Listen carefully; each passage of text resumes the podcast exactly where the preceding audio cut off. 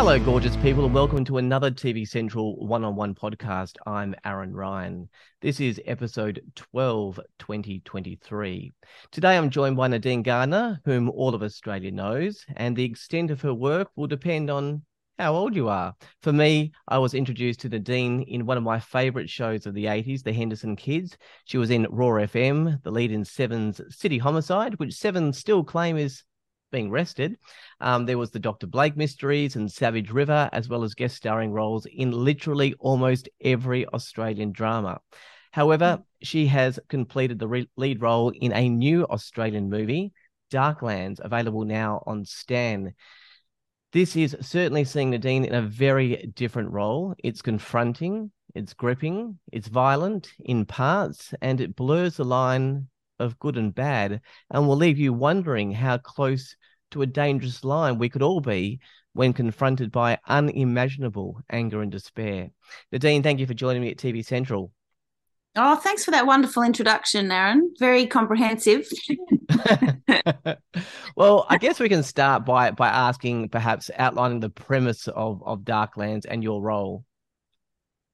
Yeah, I mean it's an unusual film, isn't it? It's uh, really it's a it's a tale of uh, it's a moral dilemma. Um, it's it's a it's a film about what can go terribly wrong when you push someone to the edge of sanity, mm. and it, it sort of deals with two major themes. One is that of um, uh, mental health, um, the mental health of first responders, and how we take for granted that the people who come to our rescue or who protect us are, are always going to be the knight in shining armor and infallible. And in fact, in this situation, this person is not.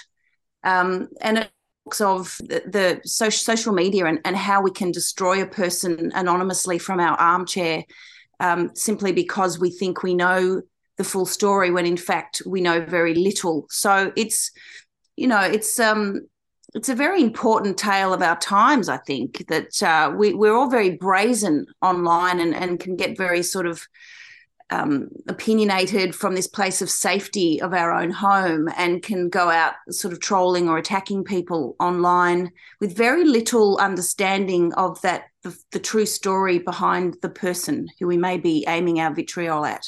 Mm.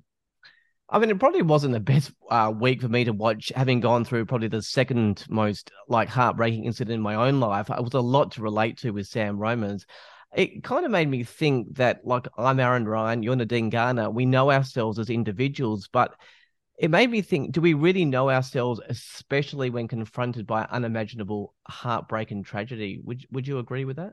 I think so. I think that's really true, Aaron. I think at that point where someone goes postal in quotation marks, that we are all confronted with a, a humanity that's shared among all of us. Like we are no better than anyone else when we're when we're actually pushed to that point of such deep grief and despair that we lose our humanity. So once we step across that line, mm. and some people, we don't really know what that threshold is, right?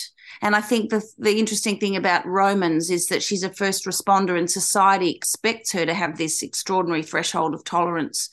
But she's already by the time we meet her at the beginning of the picture she's already suffered incredible loss a terrible childhood of abuse and then um, loss of two family members on top of that. So she's already pushed to the brink and she somehow managed to dig deep and find resolve and resilience. Um, but then that the last straw occurs and she loses her compass her inner compass, I suppose. She loses her humanity and she goes into a different place. Um, mm. and I think you're absolutely right, Aaron. I don't think there's any telling how any of us are going to respond once we're pushed to that place. And all the more reason why we should tread carefully with ourselves and with each other. The other area that I think that the movie um, questions ourselves really is is wondering if a level of violence is ever justifiable. I mean, in heroes versus villains type movies, it's a lot easier. However, this is not good guy versus bad guy. It's a very complex situation. I mean, I guess some will see black and white. Is it okay at the end of the movie to have sympathy for, for Sam, do you think? Yeah, I mean it's um it's a morality tale, isn't it? It makes us question what is right and wrong. I mean, I I, I personally don't believe that extreme violence or murder is ever the answer. Two two wrongs don't make a right. I don't think by inflicting pain on the person that's hurt you, you can correct it. But she does say in the film, and there is that, you know, that there is something deep inside us that will seek revenge for deep, deep wounds, unless you're incredibly enlightened. And and some of us have done, you know, there are people out there who work towards um, not having any vengeful feelings. You know, you could say that people who are very religious or Buddhists or, you know, Hindus or people who are very devout would always argue that there's never a place for violence, that you have to transcend that, or even, you know, Christianity, turn you turn the other cheek. You know, that is what we aspire to. That is the higher form of humanity, but the lower base level humanity is always looking for revenge. And unfortunately, that is why we still have war on the planet. That is why we can't seem to crawl out of this. He did it to me, so I'm going to do it back to him, kind of thing. We're in the grip of that as as as a species, and and Romans embodies that, unfortunately. Um, and no one benefits from that. I mean, nothing good comes of her um, of her need and want to inflict pain. Mm. In the in the intro, I mentioned about blurring the lines between good and bad. Is your character Roman's good or bad? I mean, I personally find that almost impossible to decide, but maybe that says something about me. No, I love that you say that, Aaron. And I think she transcends good or bad. I think once you take someone's humanity away from them and they've gone into that place where they're no longer checking in on their moral compass, she's beyond reproach in a way. I mean, she's mm approach, she becomes a creature of, I don't know what, something other. And so she knows that, and I don't want to give it away, but you know, ultimately what happens is that she she balances the score, right? She she's she knows where she's gone, that she's gone beyond the point of redemption, and so she takes the ultimate action. Mm. Was was there a deliberate target um, in the media's involvement, perhaps lack of sensitivity in stories, or was that just the instrument to use to demonstrate how we as humans can judge and d- discriminate someone without understanding their situation, or I guess walking a mile in their shoes? Uh, was it deliberate by the writer? Like to, to use like was it was the focus there because there was a focus there on the media, um, but I'm wondering if if the movie was actually just targeting the media itself or just using the media as an instrument to to demonstrate how we, how we can judge and discriminate people. I think Christopher guest who wrote it, very much wanted to comment on um, that casual capacity to destroy someone's life yeah. by by setting a campaign against them. I, I think, you know, we live in times where the truth is negotiable. And if enough people decide that something is real, then it becomes real. These are scary times. Mm. Um, and if you are the target of that vitriol, if you are the target of a hate campaign when you have done nothing wrong, but someone's just decided to take umbrage, you know, what defenseless. And it's a bit like, you know, we're just sort of addicted to the wildfire of it as well. Like we're so addicted to the headline, we're so addicted to the drama I mean, I see it without going into too much personal detail, but I see it in my teenagers, you know, who are on Snapchat and Insta mm. the whole time. And they are, their brains are constantly scanning for the next bit of scandal. It's like we've designed people now just to only react to scandal. And we're so used to scandal that the next scandal has to be bigger. Um, and so there's this crazy kind of place that we've got to where we we want things to be alarming. We want things to be horrific. And so we jump on a bandwagon without really examining the facts. And and i think the media has got a lot to do with that. The media is always looking for a headline. Um, and it's all sorry to be political but it all comes down to you know the powers that be and, and capitalism and wanting to make a dollar and mm. and capitalism doesn't care who it throws under the bus the system doesn't care as long as people are liking it or clicking on it.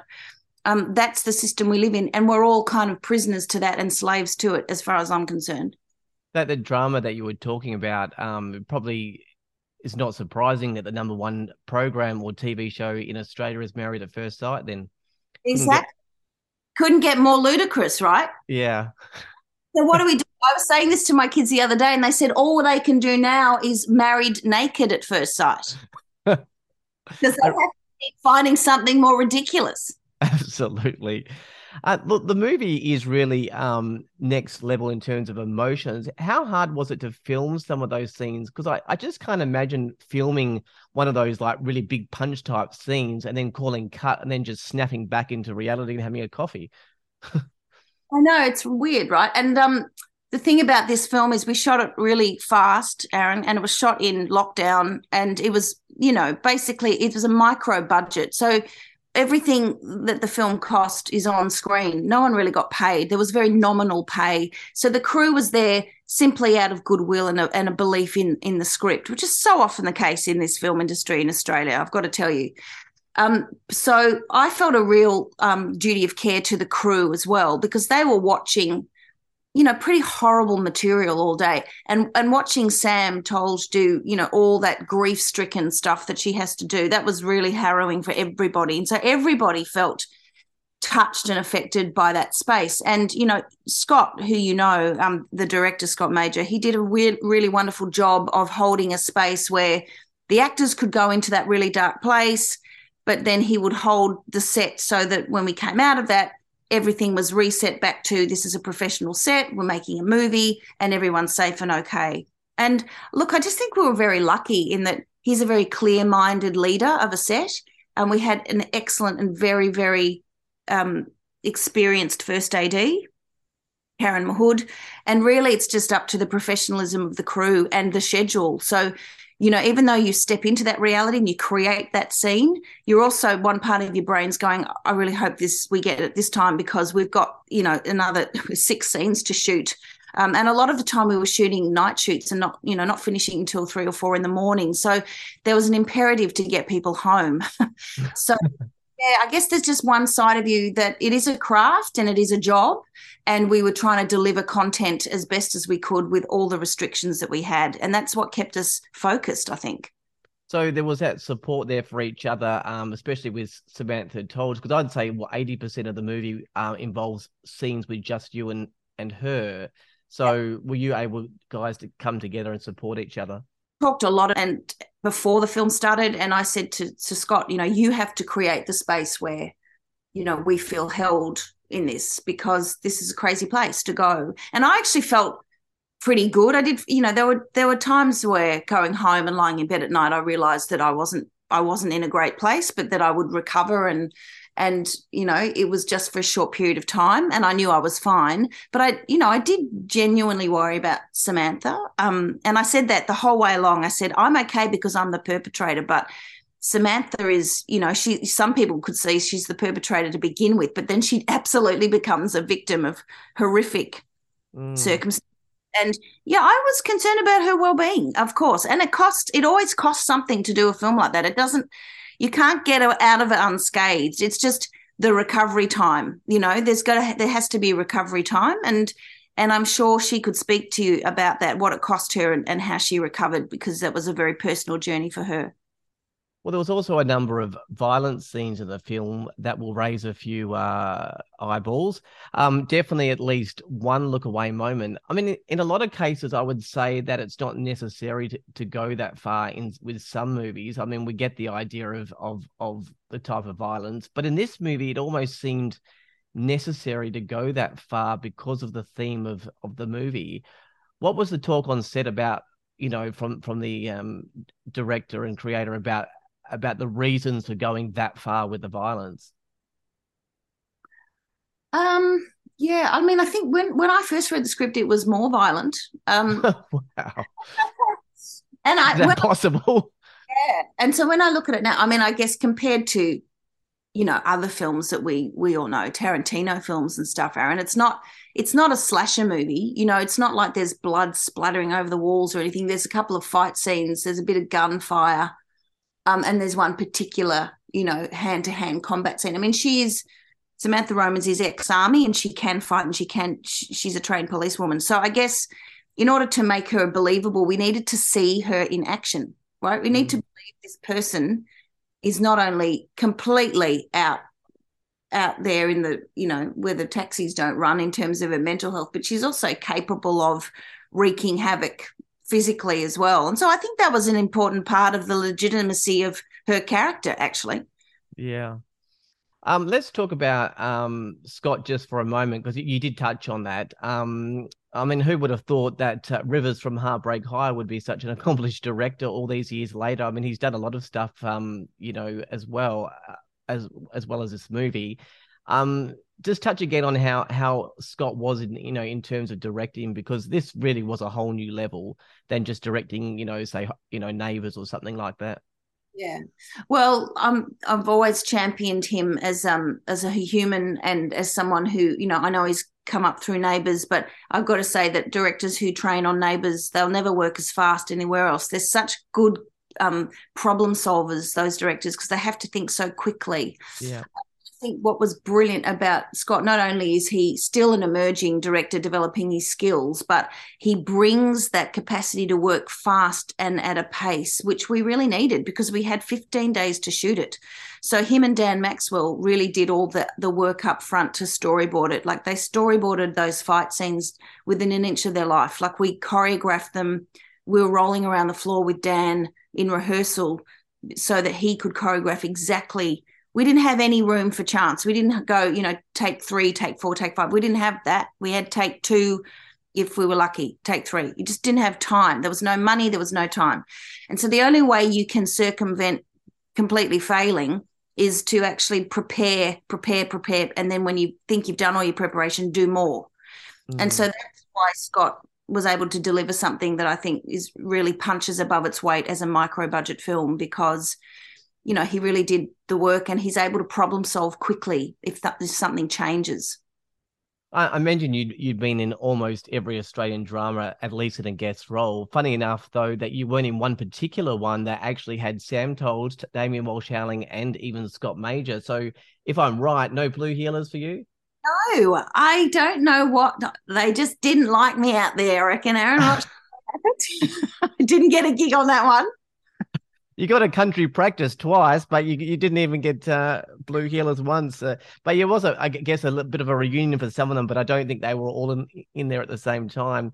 Look, yeah. I got sidetracked for a moment there. Um, Darklands. Um, I, I, feel like people must watch this film, not not just because it's good, um, but there is just so much that gets you thinking and makes you think about things within yourself. What do you think people can take away from the movie?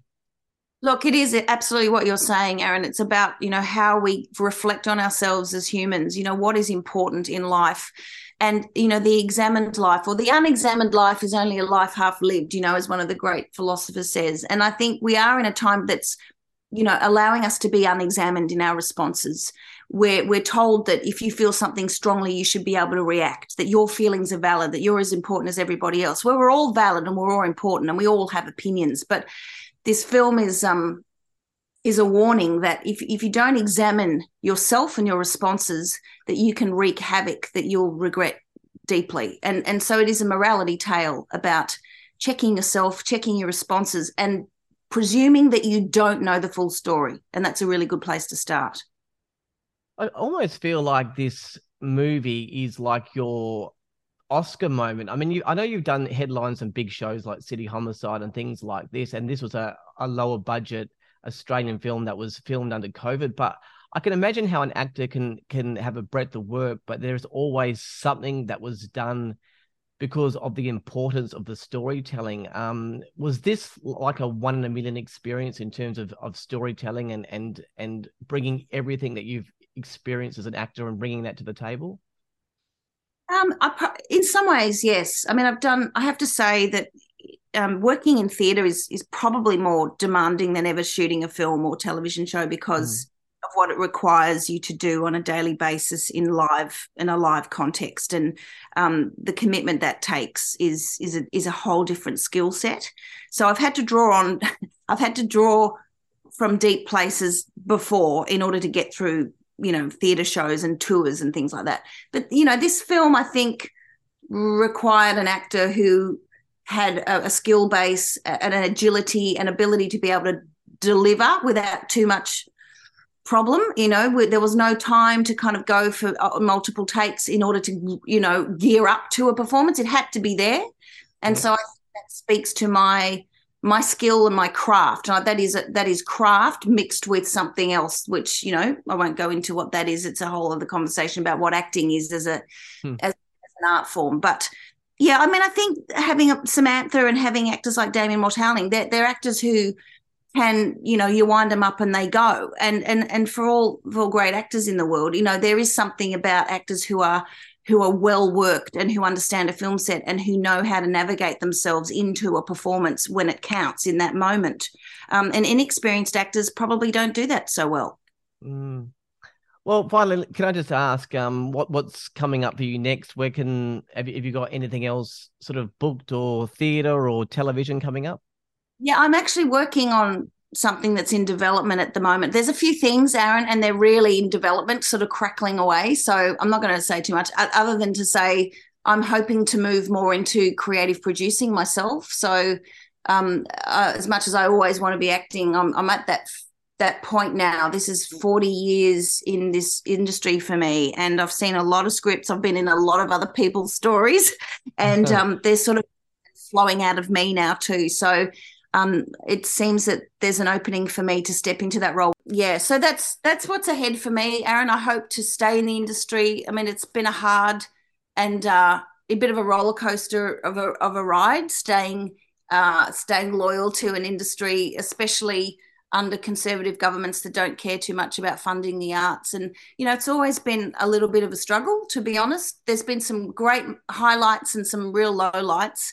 Um, and in moving forward, I'm really hoping to stay an integral part of story building in this country because I think we're at a crossroads where we really need to um, throw a lot of our a lot of energy at finding pathways forward uh, in terms of the kind of storytellers we want to be in Australia. Yeah, well, you're a favorite treasure with with the Australian public, and um, you know, been in some great shows. Hope, hopefully, lots more to come but a, a brilliant and confronting movie, um, Nadine in Darklands, and um, I think everyone should watch. Thank you for joining me um, today at TV Central. Aaron, thank you so much for your support for this film. Um, we need people to support Australian cinema, and um, the insightful way that you've read this film has been a real pleasure. So, thanks for taking the time to talk with me. No worries. Thank you. Um, Darklands is available on Stan. However, if you don't have Stan, it is being shown on free to air on Nine Go at 9:30 p.m. on Thursday, the 2nd of March. So everyone can see it now free to air on Nine Go next week. It's being released in America under a different title, um, A Line of Fire. That's it for this episode. For all the latest news, podcasts, streaming info, guides, and ratings, head to tvcentral.com.au. Until next time, I'm Aaron Ryan. Thanks to Nadine Garner. Bye for now.